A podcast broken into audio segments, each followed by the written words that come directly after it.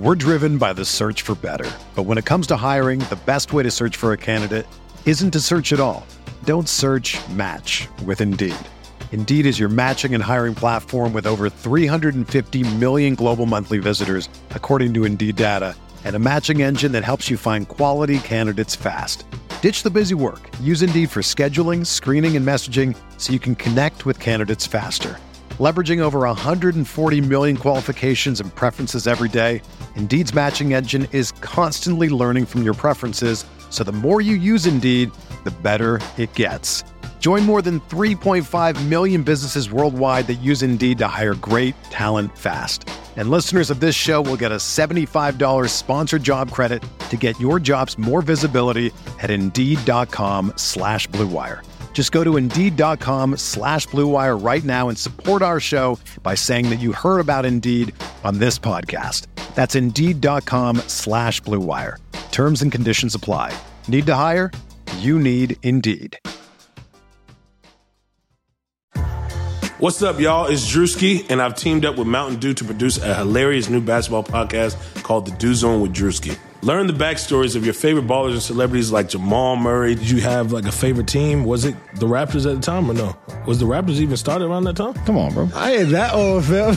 you talking like I'm 50. Taylor Rooks, A'ja Wilson, and many more. You won't want to miss this. Listen to The Dew Zone with Drewski on Apple Podcasts, Spotify, and wherever you listen to podcasts.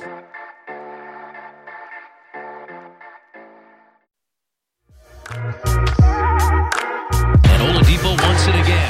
Approaching two minutes to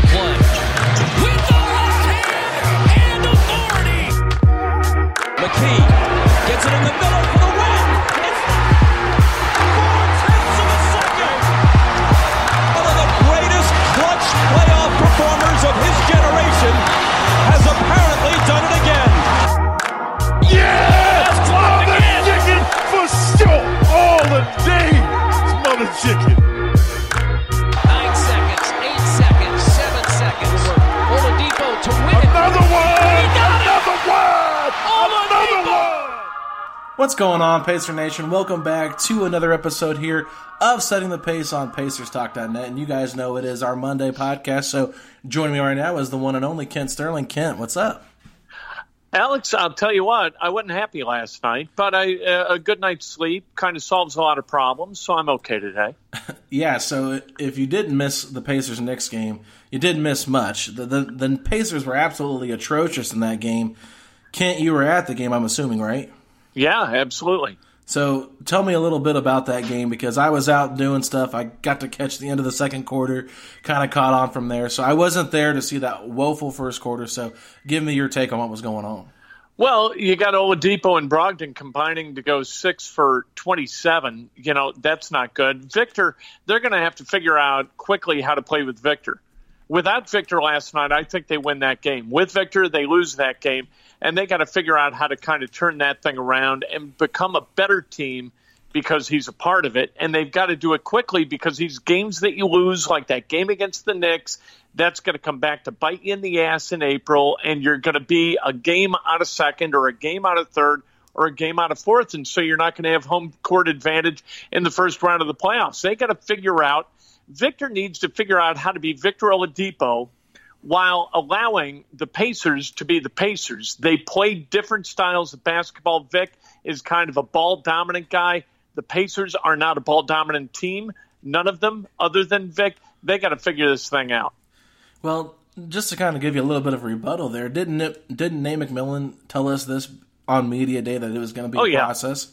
So I mean, are we expecting too much right now, or is this just the Knicks are that bad? You shouldn't lose that game regardless. Well, I think it's both. Right, You know, I think maybe we're going to be a little bit impatient, and the Pacers shouldn't have lost that game. And without Victor Oladipo, if he's in street clothes, they win that game last night, and he knows that. And what Yeah. Nate said last week is this is going to be a process. This is going to take time. But for God's sake, you got to find a way to beat the Knicks while it's a process. I get it. You know, if you lose to the Mavericks, right? Even without Doncic, and I, I don't know at this point whether Luka is going to play or not. You know, th- with that ankle, you, you've got to. That's okay. You lose to a really good team, I get it. But if you lose to a, a, a cellar dweller in the Eastern Conference, you got a big problem. You need to figure that out. They were at full strength last night, and and they didn't get the job done. They had two guys in double figures, and that's not Pacers basketball. When we've seen them play well, I mean, they got what six or seven guys averaging double figures. Let's get those guys engaged. Let's move the ball and let's take open shots when we get them instead of handing the ball to Vic and letting him try to break things down. That that's not what this team is. Yeah, no, it's not. And I mean, if you look at the Knicks box score and you look at how the Knicks played last night, I mean, they were not very good either. They were horrible. I mean, right. Nolan scored 92 points. They've only won 14 games in the season now. Marcus Morris really just kind of took over the game the last six minutes there, uh, scoring 28 points. He led all teams in scoring, but I mean, Julius Randle had 16 points, but it was on 5 of 14 shooting, so it's not like it was a high percentage of numbers. Just a really bad game to lose, and I know that fans are probably going to be critical of us because we're kind of being critical of Victor and his fit with the team. But my biggest question mark is why is McMillan closing games out with Victor on the court in the fourth quarter right now when these guys are still not sure what you know what they're going to do with each other because the chemistry is not there. You know, and the last time I checked, Victor Oladipo hadn't been canonized. So it's not like we're we're criticizing St. Vic here, for God's sake. He's a basketball player, and if he's not going to be a force for good, let's get the guy assimilated in practice and let's move forward that way while the Pacers continue to to win games rather than putting him in a position and this team in a position where they're going to lose a game to a team coming in last night that was 13 and 36 now 14 and 36 on your home court you have you're responsible for winning games yeah. Look, don't lose in the regular season in order to accomplish something and put yourself in a position in March and April where you're going to win games. Let's figure this thing out without costing yourself a game. Let's if you want to insert him in a game and get his feet wet and get people used to playing with him, let's do it when the game's not on the line and play him 12 minutes in the second and third quarter instead of putting him on the court. And you know what? I get it. I get that against the Bulls. He hit the three from 28 to tie the game. Good for him. That's wonderful. But let's not forget either that he missed his first six, yeah. for God's sake. So, you know, I think to this point, like with the Bulls and with the Knicks, you think, okay, let's let's diminish the quality of our team in the short term for what we can gain later, thinking that these teams are bad enough that you're going to be able to beat them. But it bit them in the ass last night. Yeah, and that's kind of the thing. It's like you can't overlook any NBA team, but I mean, it wasn't No. entirely Victor's fault because I mean, Brogdon four of thirteen, McDermott was three of nine. The officiating was very questionable. A Yeah. lot of really bad calls. The flagrant foul on Brogdon was atrocious. I have no idea how you can even call that a flagrant one. That's ridiculous. Uh, McDermott, a couple times where he drove to the basket on the on the dunk attempt, he got hammered by Bobby Portis. The one where he was coming off the pin down for the three got hit in the arm. So just a lot of bad calls. And I mean, last night, I mean, even when Sabonis cut the game to three points after he made the free throw on the and one, at first, none of the other officials were going to call the and one foul. Scott Foster called it from the other end. So, you know, it's just one of those things. Last night, the officials had a bad game. The Pacers had a bad game. The Knicks really had a bad game, too. But I think my biggest problem, Kent, with this whole entire game, down the stretch, how Nate McMillan and the Pacers decided to let Justin Holiday match up with Morris one on one. Morris Yeah. is much bigger than him, and he was the only one doing anything all night. Why didn't they not- not go send another player over to try to force the ball out of his hands? I mean, that made zero sense to me.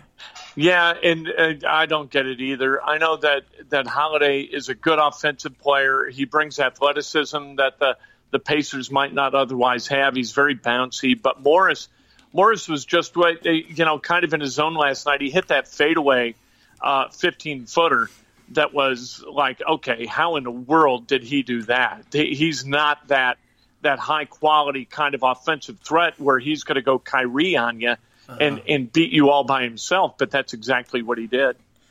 Yeah, and then the last after Sabonis cut the game to three points and the Knicks had the ball again, I thought defensively Myles Turner just uh, got beat there on Yeah. that screen. His guy, I think it was Mitchell Robinson, was in the game at this point. He set a screen to get Morris free. At the same time, they had Julius Randle cutting across the post with Sabonis on him, and Turner somehow or some reason decided to fade back with Randle, allowing Morris to get an open, you know, little twelve footer there. So I was a little disappointed because if you're Myles Turner and your job is to protect the rim and you see your guy setting a screen for the guy that just hit four shots in a row, you would think the Knicks are going to go to the hot hand, and I can live with Sabonis going one on one with Julius Randle in the post.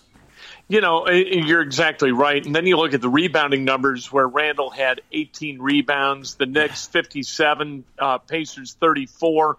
You know, the Pacers only had 21 assists. To me, that's not Pacers basketball. They're regularly over 25 assists a game. If they're playing their kind of basketball, they tend to distribute the ball well enough that they get in the neighborhood of 25, 30, maybe 32 assists, and they just didn't last night. But rebounding – was a big part of their problem last night. And, and sometimes that's, you know, just bad fortune where right. the ball caroms in an odd direction and it caroms beyond where you've blocked a guy out. So they're kind of blocking you in as the ball caroms far off the rim. And that happened a few times last night. But you're you're exactly right about the officiating. I watched a lot of basketball this weekend. Officiating I think is at an all time low. And I don't know whether that's because of replay. I don't know what's causing this problem, but I've never seen officiating be this sketchy. It, it's it's one of those things, Kent, where you feel like replay does have a major effect in it, but even when they go back and, and check the replay, I mean, they, they upgraded Brogdon's foul to a flagrant. I yeah. mean, Right. What, what, in the world? Like, what are these officials looking at? I mean, Reggie Miller chimed in on Twitter, said it was the weakest flagrant foul he's ever seen in his life. I mean, I don't, I understand protecting shooters and all that kind of stuff, but to me, it was just horrific last night. And I mean, I didn't, I didn't get a chance to watch IU versus Ohio State very much. I watched the tail end of it, but I didn't miss anything there. But no. you know, it's, uh, it's one of those things where I've just notice where officiating has just been bad, and sometimes it's favor the Pacers, and like uh, last night, it really hurt the Pacers. And that's from Reggie Miller, right? Yeah. Who made a living kicking his foot in and and getting fouls called on on defenders when he shot. And last night, that's what happened. Brogdon, Brogdon just stepped toward the shooter. He didn't put try to put his foot underneath the guy's foot. For right. that to be a flagrant, I, I thought that that was absolutely abysmal uh, and, and really indicative of the quality of officiating as it stands now, both in the NBA and in college basketball. I, I just I don't understand how the officiating has eroded to the level it has, but it, it didn't favor the uh, the Pacers last night. The rebounding numbers didn't favor them. Uh, the assist numbers not where you'd really like it to be. Um, the Knicks last night outscored the Pacers from the line 17 to 13. So, you know, that's not terribly egregious, 20 fouls on both teams. But still, you know, it's not a matter of evening up the number of fouls. It's a matter of calling fouls as they occur and calling them correctly, calling turnovers correctly. And I just don't think it's getting done at a very high level for the guys who are supposed to be the best in the world at this. I, I don't think they're very good. Well, why do you think that is? I mean, do you think it's just lack of talent, or do you think it's because they're being monitored every second? They're afraid to mess up. Well, that's part of the deal, where yeah. they get graded on absolutely every call.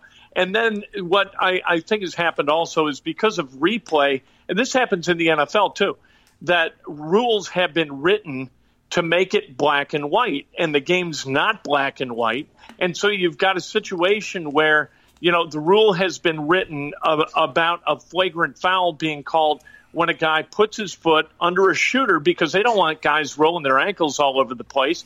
And that's kind of a crappy thing to do if you do it on purpose. Extend your foot underneath where the guy's going to come down after he shoots. I get that. But they put themselves in a box where if this happens, you have to make this call. The gray area has been kind of removed from basketball and football and and this is all gray area. I mean, you look at charges, you look at blocks. That's a totally gray area deal. And and I, I think that the construct of the rule has to change, or or you're going to continue to have these problems. I've I, I've had this discussion with my son who played college basketball, and he wants to get rid of the charge rule entirely.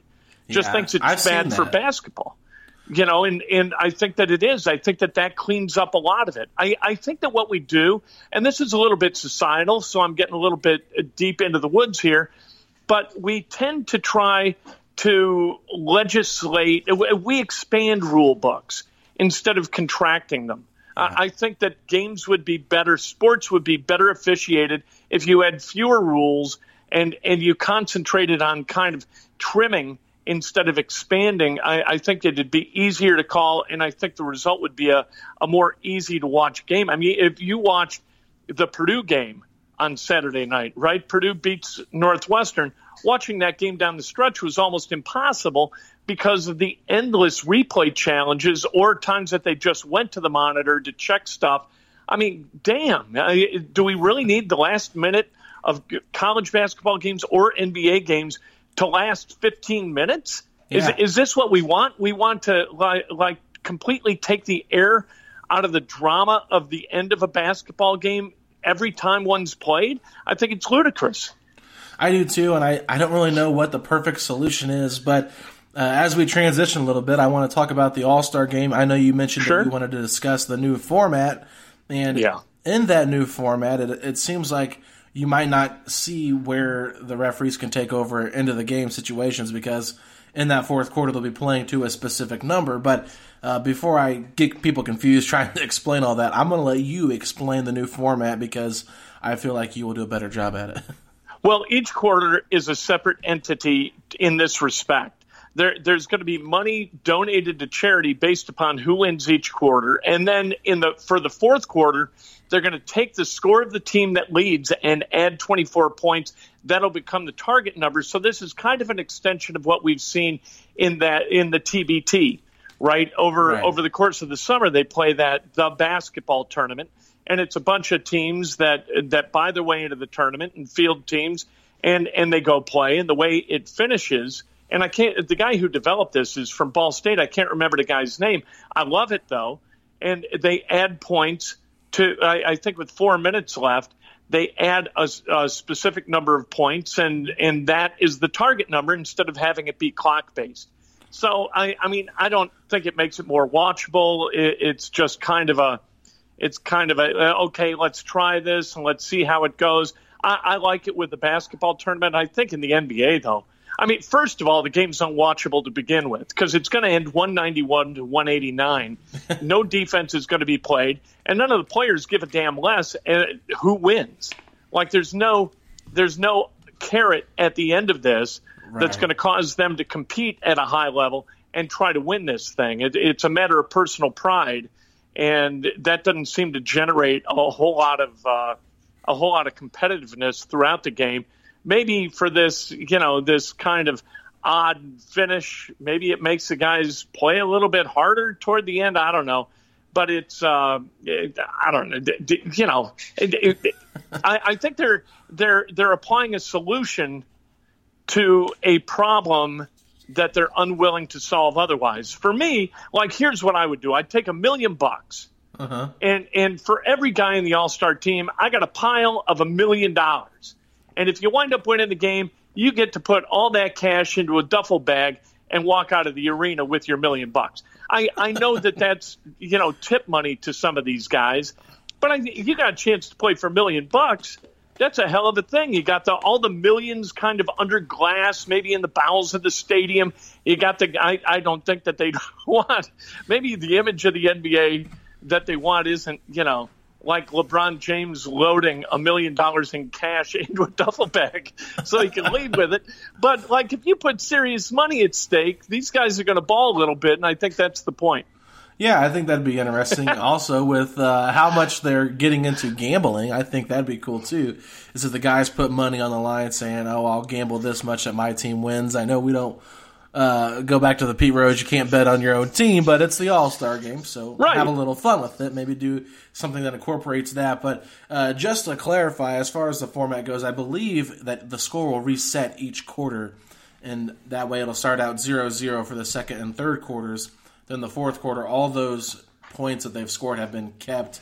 Uh, they've kept track right. of those, and then they will add those all back together to get the the scores to, uh, I guess you could say, add all together and put it in the fourth quarter, so they can add the 24 to it in honor of Kobe Bryant, who passed away. So, yeah, it's just it's just one of those things. I I don't know if it's going to make a difference or not, Kent, but I do think that it does add a little bit of intrigue because maybe these guys will play a little bit harder knowing they're playing for charities and they're trying to honor um, Kobe Bryant and his daughter. Maybe they'll be playing for that reason alone, which could make it a little bit more interesting.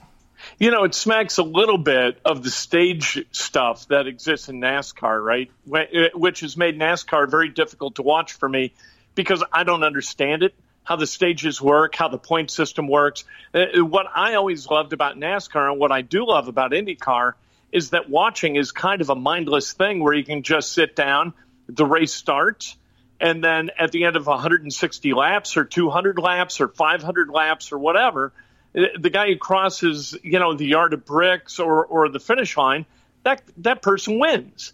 Okay, yeah. that's simple. I don't need a damn cal- or calculator to be able to watch a NASCAR race, or at least I didn't have to. Uh, I didn't need one before. But these point systems, like okay, if you win the first stage, you get this many points. If you win, uh, it's too complex. I, yeah. I don't need that kind of that kind of complication in in my role as an audience member watching one of these races. It's too complicated. Yeah, I mean, there's a lot of uh, I don't know how you make All Star games better. I mean, they are what they are. They're ex- exhibition games. You know, the top 12 players. It's more of an honor than it is really anything uh, worth watching as far as a game goes. But uh, apparently, Nate Duncan on Twitter thinks that Sabonis is the worst All Star selected in a very long time, and people are yeah. bringing up different names from 2015 All Star game, and he said, um, well, he said in recent years uh, he's one of the worst ones he can remember. And then somebody said, "What about Jeff Teague 2015?" And he said, five years is a long time." So this guy has no sense of time either, as well as what good basketball is. So can you please, like, when you saw that idiotic tweet from Nate Duncan, what were your thoughts? My thought was this the point of basketball is to win games. The Pacers have won, what have they won? 31 games. 31. Right? And that's a lot. And, and so they're in the mix to be the number two team in the East. They deserve to have an all star. Who has played better than Domas Sabonis for the Indiana Pacers? Nobody. Who's more responsible for the Pacers being successful game in and game out? Who shows up night after night? Like you never look at Domas Sabonis and say, okay, he's not giving effort. You never see that. Right. The guy's got a good mid-range game. He scores on the block. His footwork, as Quinn Buckner tells us endlessly, is fantastic. You know, he's a great competitor. He goes and gets loose balls. He rebounds tremendously. He's averaging 13 a game. The guy's been terrific. I if if you need analytics to be able to point to Domas Sabonis and say this guy's an all star, then uh, the hell with analytics. They don't mean anything to me. I, I think that clearly, obviously, Sabonis is one of the 12 best players in the Eastern Conference. And anybody who looks at numbers or data to suggest it's not true needs to relook at the data and develop some kind of a metric system where you you correctly assess whether a guy can play or a guy can't. I, I don't understand. I God bless Duncan. You know, he's a guy who value. He's kind of like Keith Law, a little bit. Although Keith Law to baseball is, is far beyond what Duncan is to basketball. But like if analytics are a tool, if analytics are how you approach the game, then you've got a problem. Is we're learning in Cleveland where they're all analytics driven in in the Browns and that hadn't done him any damn good at all. And right. that's because it doesn't work in a vacuum. You've got to apply it as a tool, not utilize it as your kind of your methodology in competing. Yeah, I guess the the knock on Sabonis, if you're an analytics person, is he doesn't shoot threes well. He doesn't shoot them at a high rate, and his percentages have really dropped off this year because he's not really taking very many. But when he does, they don't always seem to go in. And on the defensive end, he's not the greatest shot blocker. However, he has done a much better job of staying in front of his man. And he doesn't have to be a rim protector to be a good defender, but he does a solid job out there. And I feel like you can tell when Goga is out there compared to Sabonis with that second unit, the defense is much worse. Now, Goga's a better shot blocker, but uh, as far as rebounding goes and, and staying with big men that are a little bit more established, you know, you want a guy like Sabonis out there, and we saw that against the Bulls. Like, I know that Goga's your guy, Kent, and uh, we've talked about it a lot. But I was I was yeah. looking at the plus minuses. I know that I'm not supposed to look at those stats because they're dumb and they're not telling. But everybody in that Bulls game uh, for the Pacers was a was a plus stat, except Goga. And Sabonis was a plus 26 and Goga was a minus 7. So a pretty big difference there when they were on and off, when one was on and one was off the court. So, you know, I just, I just think that Nate Duncan probably doesn't value the right things as far as what Sabonis brings to the table. No, he's not like Myles Turner. He doesn't shoot threes and he doesn't block shots, but everything else he does is really great and he's a fantastic pick and roll player. Uh, one of the best screeners in the NBA. I mean, the amount of looks these guys are getting because of Sabonis' screens, Yes. the the beating that he puts on opposing defenders. I mean, Nate McMillan said the coaches said it was a no brainer. Like if if, I, if I'm a if I'm a player like Sabonis, I would much rather hear criticism and praise from a coach than a guy that is covering the NBA for analytic reasons. Absolutely. It's not all about numbers. You win games for a variety of reasons, and many aren't captured on a box score. And Sabonis does all of those things really well. And and you know, like I said before, he does it night after night after night. He does not take a night off. His effort in games is relentless. He he never stops. I think he's a quality teammate. Guys on the team like him. I think he is a a net positive in terms of culture, certainly and and be, I, I think that that counts for something. If if somebody from you know if somebody from L.A. who who plugs numbers into into an equation and comes out with what he believes to be the 12 best guys in the East and the 12 best guys in the West, you know what? I I think you missed the point of basketball. Basketball can be can the numbers involved with basketball can be an effective tool, but mm-hmm. they're not the game and and that that's not the way it works. And similar to base, I mean, you can break it down analytically, like Billy Beane did with Moneyball. You, you can do that, but and runs are the most important thing in baseball. But it's other stuff. You know, it, it, there are other things at work, and there are human beings playing, and the human beings, uh, as as members of a team, bring different attributes to a team, and many of them can't be quantified. Yeah, and that's kind of the thing. It's like we look at a guy like Myles Turner, who analytically is one of the better centers in the NBA for what he can do as far as shooting threes and blocking shots and his on-ball defense. But we know that his, you know, he's not as good of a screener as Sabonis, and offensively, he's not as good of a passer. Uh, he doesn't have the same post game, and there's a reason why I think that you're seeing the Pacers have more success offensively running it through Sabonis than Turner last year, and that's not a knock on Turner. I just think overall, offensively, Sabonis is a much superior player than Myles Turner. But on the defensive end, you could say the same thing for Turner when talking about who is more superior on defense. Uh, Turner is more superior than Sabonis is on defense. It depends on the matchup, right? I mean, Right. if you're going up against like Drummond, Drummond is going to own Myles Turner until That's Myles puts on another Yeah. 40 pounds. Uh, Sabonis has been has been adequate a, as a defender in in most matchups, but it's always going to be a game of matchups. That's true too. And you know, I I've been seeing a lot of stuff on Twitter recently about trade rumors and this and that and whatever not. But we looked at Sunday night's game last week against the Blazers. Pacers got beat by 10 points and everyone's saying, "Oh, this is what happens when you don't have Myles Turner." Well, they said the same thing Wednesday when the Pacers were playing the Bulls. Well, they win this game in regulation if if they have Myles Turner out there.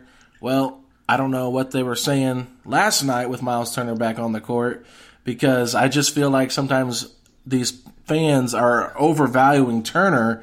Where Yeah. I'm not saying that we need to underappreciate him because there are some fans that are doing the opposite and saying he's worth nothing. But I, I want to say this: like Myles Turner's defense is very important to the Pacers' success, but it's not going to win or lose them games on a night-to-night basis. Yes, they need rim protection, but Sabonis does fit better as the center and not the power forward. They make it work. They stagger their minutes. They're doing everything they can to make this duo work, and they do really complement one another with what their skill sets bring. But there is a reason that Sabonis is an all-star this year compared to a Myles Turner because when Turner was given the same load offensively that Sabonis was with the starters, he didn't produce as much. So it's just one of those things where I am trying to, you know, criticize and critique these players without being uh, a homer or one-sided for Sabonis versus Turner and the uh, vice versa. But there's a lot of trade rumors going around now. Kent talking about Myles Turner being in trade rumors. I personally don't think the Pacers are shopping him, but I think teams are calling and seeing the interest uh, and seeing the value, uh, what his value is worth, because I do believe that teams could use a guy like Turner, and it, it makes sense to call and ask about him. I would be stunned if Kevin Pritchard did anything. I think Right. he's going to stand pat. I, I don't think, given, and we've seen this in the past, right, with, with the Pacers, as they're pretty good and they make a deal toward the, the deadline. We remember what happened when they uh, when they dealt Danny Granger.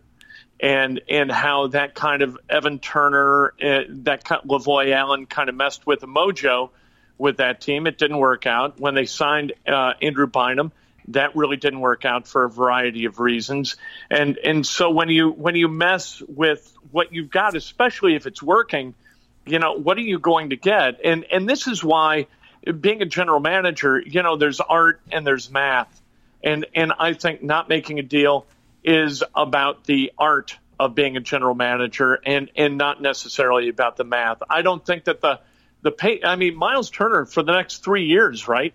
Yeah. He's under contract at 18 million piece and that is a very manageable number for a guy like Myles Turner.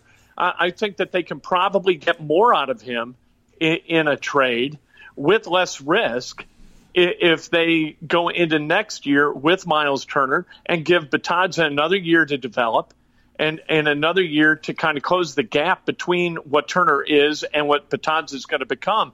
And, and then all of a sudden, maybe a deal makes a little bit of sense, but I don't think it, like you've just, you've added another ingredient into the stew with Victor Oladipo and you're still stirring it around to see how that tastes. I don't Yeah. think all of a sudden you need to subtract an, ingre- an ingredient and throw in another ingredient like a, an Aaron Gordon type guy, and then all of a sudden you've got a wholly different thing. It- when you're going good, keep going good. Yeah. Don't get in the way of going good. You know that. And, and Kevin Pritchard, I I am certain is way smart enough to get that Yeah, I mean, if it ain't broke, don't fix it, right? So, right. Um, with Turner, though, I mean, I'm just curious your thoughts because as far as a GM evaluating your talent and, and trying to make sure if you do pull the trigger, like if they pull the trigger on a Turner trade, whether it's this year, next year, or two years down the road, they have to make sure that they get a good player in return or something of value that makes sense for the fit of this team because Turner is a young player that's got a lot of, you know, uh, what am I trying to say? here? Potential, and he's got Yeah. a lot of um, what people want when they're looking for a big man to add to their roster, especially for it. I mean, the Pacers are a very unique team in running their offensive sets through their center. A lot of teams don't do that. You see the team like the Nuggets do that because they've got uh, a guy like Nikola Jokic, but you're not seeing the Lakers, the Clippers, the Celtics, the the Bucks. They're not running their offense through their center, so it's a it's a totally different style of play. Now, if you're gonna trade a guy like Turner Kent, what are you looking for in return, and what where do you put his value at? Like, if you're trying to evaluate your player in Myles Turner, what are you wanting in return for him? I think you ought to be able to get uh, what you would project to be a lottery pick, about like outside that normally protected area, Okay. and you ought to be able to get a serviceable rotation player. I think you ought to be able to get both of those things, and and I think you should demand both of those things. You're not going to get two potential all stars like the Pacers got for Paul George. I, I don't think that that's going to happen. I think that that trade has turned out to be an absolutely wonderful deal for Pritchard and, and the Pacers. Good riddance to Paul and and lovely getting those two guys back. Oladipo and Sabonis have been terrific, both All Stars. Um, but I so I don't think his value is that high. I, I do think that he has terrific value. I, I don't know whether you want to like until un, uh, and if Bitadze starts to push Turner for minutes at, at that point. I, I think you've got kind of uh, a, a nice, uh, you've got a richness in your roster that you can utilize in order and depth in order to kind of build future standing a- as far as drafts and continue to kind of churn a little bit and bring talented guys in.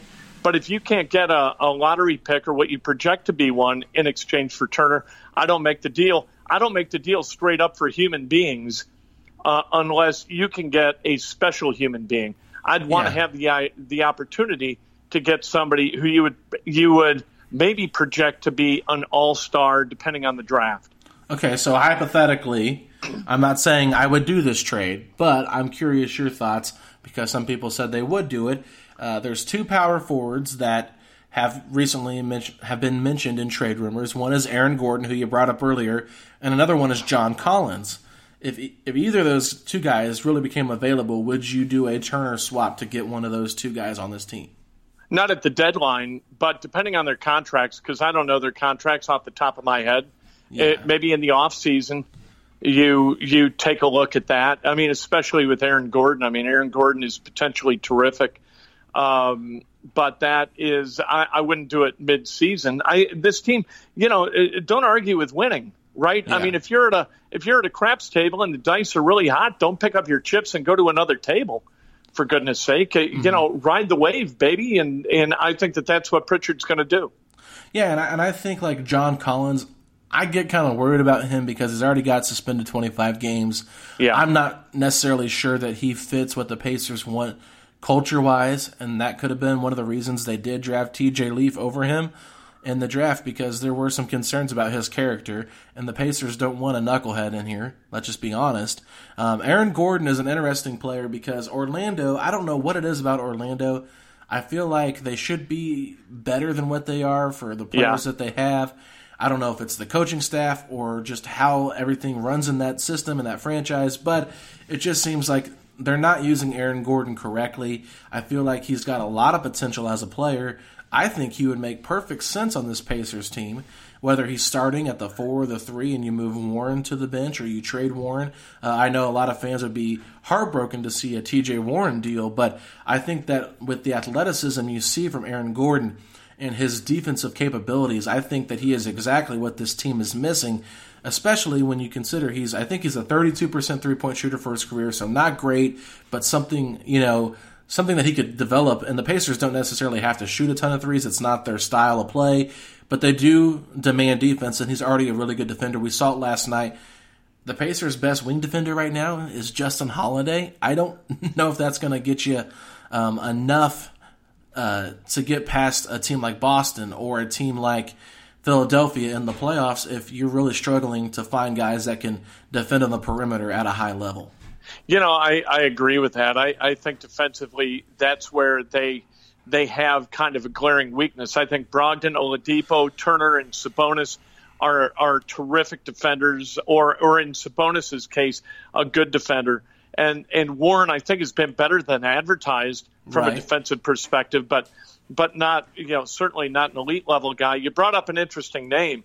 It wouldn't surprise me if they were going to make a move, and it, I think that they could move T.J. Leaf and maybe get a couple of seconds, something like that, uh, because clearly he's not. a I don't part, know. He he's not a part of what they want to do. You know, he, he they have no future plans for TJ Leaf being a rotational basketball player. So if they've got a GM who's nutty enough to see him as kind of this 18 point a game guy, uh, but Who is seeing know, him at that? I don't. Come on, Ken. he can score 18.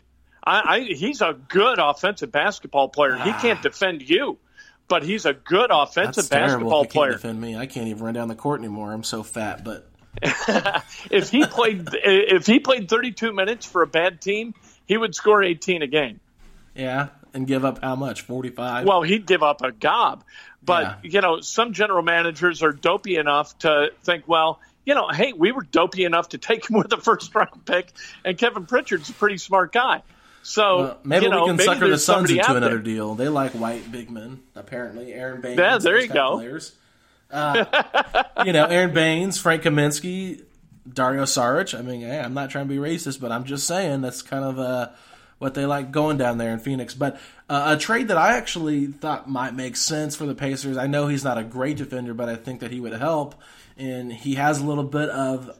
I wouldn't say an edge, but I guess you could say a little bit of an edge. Is Jay Crowder uh, Yeah. on a team like Memphis? You know, I know they're in playoff contention, but the way that Damian Lillard's been balling right now with the Blazers and the Spurs, I think that they'll eventually supplant Memphis for that eighth seed. Now, I know that Jay Crowder is a very important piece to the Grizzlies, but how important he is for their future, I don't know. But if you could maybe deal uh, an Edmond Sumner and a TJ Lee for Jay Crowder just to give the Pacers some more depth at that wing position. He's he's a I forget what his career uh, percentage is from three point line, but I know he's not shooting very well this year. I think he's at like 29 percent, so not great this year, but had shot around 34, 35 the previous years uh, to that. I think adding a guy like that and not giving up much would make sense if you're really wanting to make a serious run in this year's Eastern Conference because you have to remember next year Kevin Durant's coming back and that's going to make the East a lot more difficult. Yeah, well, you know, you're right, and we'll see about that. I, I think that any team with Kyrie Irving, despite the fact that he is absolutely superb offensively, you you generally see like he, he you get Irving, you get problems. Yeah, that's and, true. You know, so I don't know, and you know, Durant is not without his his detractors from a, an attitudinal standpoint too, and so, but Crowder like if you could deal, if you could, uh, Edmond Sumner is never going to be a rotational guy here. TJ Leaf's never going to be a rotational guy here. If you can take two guys who are basically cast offs or will be cast offs eventually and go get a guy that you can kind of plug and play, then, you know, I think you, you go ahead and do that. But again, look, this this is a group that's kind of figured it out, and they've got problems enough. I think with yeah. Oladipo coming back, so I I don't think that even if the deal on paper makes sense, I'd be really surprised if Kevin pulled the trigger and inserted another like another another wild card in the deck. I, I don't think that Kevin Pritchard needs to add one at this point. Uh, I don't think he wants to add one, so I, I don't think he's going to pull the trigger on another deal or yeah, any I, deal. Yeah, I, I honestly don't see them making any major move. I just, you know, I like I mentioned before, I know your obsession with Goga and his potential, but I am I am worried if if Turner or Sabonis gets into foul trouble or gets hurt. I just don't think I'm ready to trust Goga in the playoffs this year. I understand that the experience will be good for him, maybe help him develop, but he really needs an off season of gaining muscle getting a little bit, you know, better acclimated with the organization, the NBA, and just and just having that off season uh, of NBA basketball to try to really get himself ready for his sophomore season because I mean sometimes big men just take a little bit longer to develop. So one of my things here, Ken, is I am intrigued to see if the Pacers maybe go out and look to find a backup, a third string center. I'm not sure who they would be interested in or who is even available. I haven't really looked at names, but I I talked with Fachi about this on Wednesday. I mentioned going out maybe signing a guy like Joakim Noah just to be a third string oh. center. You know, you cut a guy like TJ Leaf who's not going to be in the rotation anytime soon. Kind of like how Ike Anigbogu was last year. He was just on the team, didn't really do anything. So Facci was like, I don't want him at all, blah, blah, blah, blah, blah. But I just think a guy that's going to bring toughness, a guy that was pretty good last year with Memphis.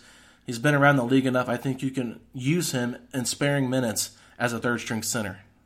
Well, I, would say this too. I mean, the the Pacers are pretty well aware that barring some kind of catastrophe in Milwaukee, everybody in the East is playing for number two, and none of these teams is going to go to the NBA Finals. It, either as as they are structured today, or as they could be structured if they made a trade. Uh, so you know, it depends on their expectations and whether they're willing to put chips into the middle of the table. I understand that Noah isn't going to cost you anything but the money you have to pay him to come onto the roster and, and that roster spot. So it's not going to cost you anything in a trade, and there are going to be no like future considerations. But still, at the same time, you're you're adding another ingredient to this stew, and and that ingredient it, it may not it may not make your stew better. And and we've kind of seen that with Vic, right? Yeah. You know, it's taken time, or it will take time for them to get this thing right with him. They are not nearly as right with him as they were without him. I, I don't think Kevin wants to take a chance on on doing that yet again. Yeah, no, it's it's definitely a high risk thing and a low reward. It's not it's not a high right. risk high reward either. So it's one of those things. I, I, don't expect the Pacers to make any moves. They'll probably be very quiet. But sometimes I feel like when you don't expect a move, that's when a move happens. Because last year we kept hearing all the rumblings about Aaron Holiday from Mike Conley and all those different types of trades that were out there. The Pacers also had so many more expiring contracts last year compared to this year, where they've pretty much you know created their nucleus. And I think there's a way you know that they can make a trade uh, without giving up some of their core. Then maybe they look at it. But at the end of the day, I think this team just needs to get their chemistry intact Oladipo needs to figure out his role on this team and how he's going to be acclimated. I almost wish he was with the starters That way, he wasn't affecting the way the bench Yeah. played. I feel like the starters are good enough to figure things out with him instead of trying to play him partially with the bench, partially with the starters. There's not a good flow there to me, and it, ve- it feels very much like the beginning of the season when we had all these new faces. McMillan's trying to figure out the rotation, who he wants to play, who he doesn't want to play, and then thankfully with some injuries, you don't like to think, you know, injuries for happening, but it made him play a smaller, condensed rotation, and the team found something when he did that. And I think that that's what's going to have to take place here. I would almost just start Oladipo. We have just found out that TJ Warren will not be available for tomorrow's game with a concussion. He is ruled out for tomorrow versus the Mavericks. So, you know, I would be interested to maybe starting Victor Oladipo at shooting guard, slide Lamb to the three, and still play him on his 20, 24 minute restriction, but let him get with the starters there, and then maybe play Aaron Holiday off the bench with that second unit and Sabonis. I just think that the Pacers have to do a better job figuring out this chemistry instead of making trades. Yeah, and, and you bring up a good point with McMillan, and we really haven't discussed what Nate thinks about all of this. We keep talking about, or I do, about Pritchard and how he evaluates the roster. I, I'll tell you this about Nate McMillan. He's a really easy guy to read. You can tell when he's happy and you can tell when he's unhappy. He is happy when drama is at a minimum. And when you've got drama or the potential for drama, he is nowhere near as happy. Trades bring drama. Vic has brought drama. He doesn't want to stack drama on top of drama, I promise you. Yeah, we saw enough drama last year with Tyreke Evans. I mean, I don't know how many times McMillan said, respect the game of basketball. In a press Yeah, right, conference, right. you know, after a practice, uh, it was pretty much just shots constantly at Tyreke Evans for not respecting the organization and what they wanted. But you know, Ken, I think we've we've talked quite a bit here. So, just your final thoughts on what you've seen so far from this Pacers team with Vic returning and your expectations uh, heading into the next couple of weeks before we hit the All Star break. Well, Vic has got to start shooting the ball effectively or stop shooting the ball. You know, I mean, you, you cannot go two of 14 again and again. He went one one of six shooting threes against the Bulls. He was two of 14 overall last night. And, and you can't shoot it like that and, and put your team in a position to win. So he's got to figure it out, you know, and, and he's got to not be a detriment to this team moving forward. Yeah, no, and I agree with you, Kent. I think that the Pacers have a tough schedule coming up. They've got the Mavericks uh, tonight on Monday night. Then they've got uh, home and home with Toronto Wednesday, Friday, and then I believe they play the Pelicans on Saturday before we talk again. So they're Yeah. going to have their hands full with some teams that can really, you know, bring some problems, especially with some dynamic guards and Kyle Lowry and VanVleet uh, with with um, Toronto. So you know, this is just a a tough sto- tough spot for the Pacers, but they're just going to have to get through it. And hopefully, by All Star break, Victor is feeling better about himself, uh, ready to go once they return, and hopefully, this chemistry thing can figure itself out. And hopefully, as well, being home for most of these games, getting some practice time. So we we know Victor is not playing back to back. So I will be very intrigued to see if McMillan Yeah. uses him on the road against Toronto or if he ends up playing him at home against the Pelicans. I'm not sure what your thoughts are.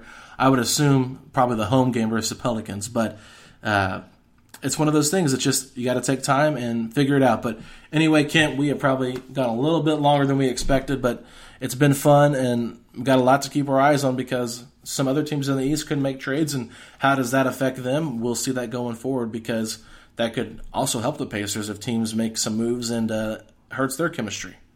It's always fun to watch bad GMs make terrible deals, and that happens in the East more often than not. Absolutely. So you guys can follow Kent on Twitter at Kent Sterling. And make sure you guys get up every morning to see Breakfast with Kent, which goes a live stream on Twitter and Facebook, correct? Absolutely, we did. It's a show so nice we do it twice. Well, there you guys go. Uh, you can follow me at Alex Golden NBA. And until next time, we will talk to you all next week. Have a good one. Sugar Ray Leonard, Roberto Duran, Marvelous Marvin Hagler, and Thomas Hearns. Legends, whose four way rivalry defined one of the greatest eras in boxing history. Relive their decade of dominance in the new Showtime sports documentary, The Kings, a four part series premiering Sunday, June 6th, only on Showtime.